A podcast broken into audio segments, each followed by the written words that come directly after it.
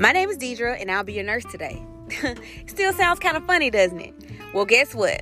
Your girl graduated, passed boards, and now I'm working as a pediatric nurse. Hmm. Can't believe it. Neither can I. But this podcast is now switching over from the challenges of being a student over to the challenges of being a mom, girlfriend, nurse, and all the things that come in between. Trying to figure out this crazy thing called life with work and school, getting ready to start back up, the coronavirus popping up all of a sudden, and all the other stuff that I have going on as far as like extracurricular activities with the kids and just trying to balance out life all together. So with that being said, join me every Monday. I will be posting a new segment, and let's all talk about it and figure it out. Thanks.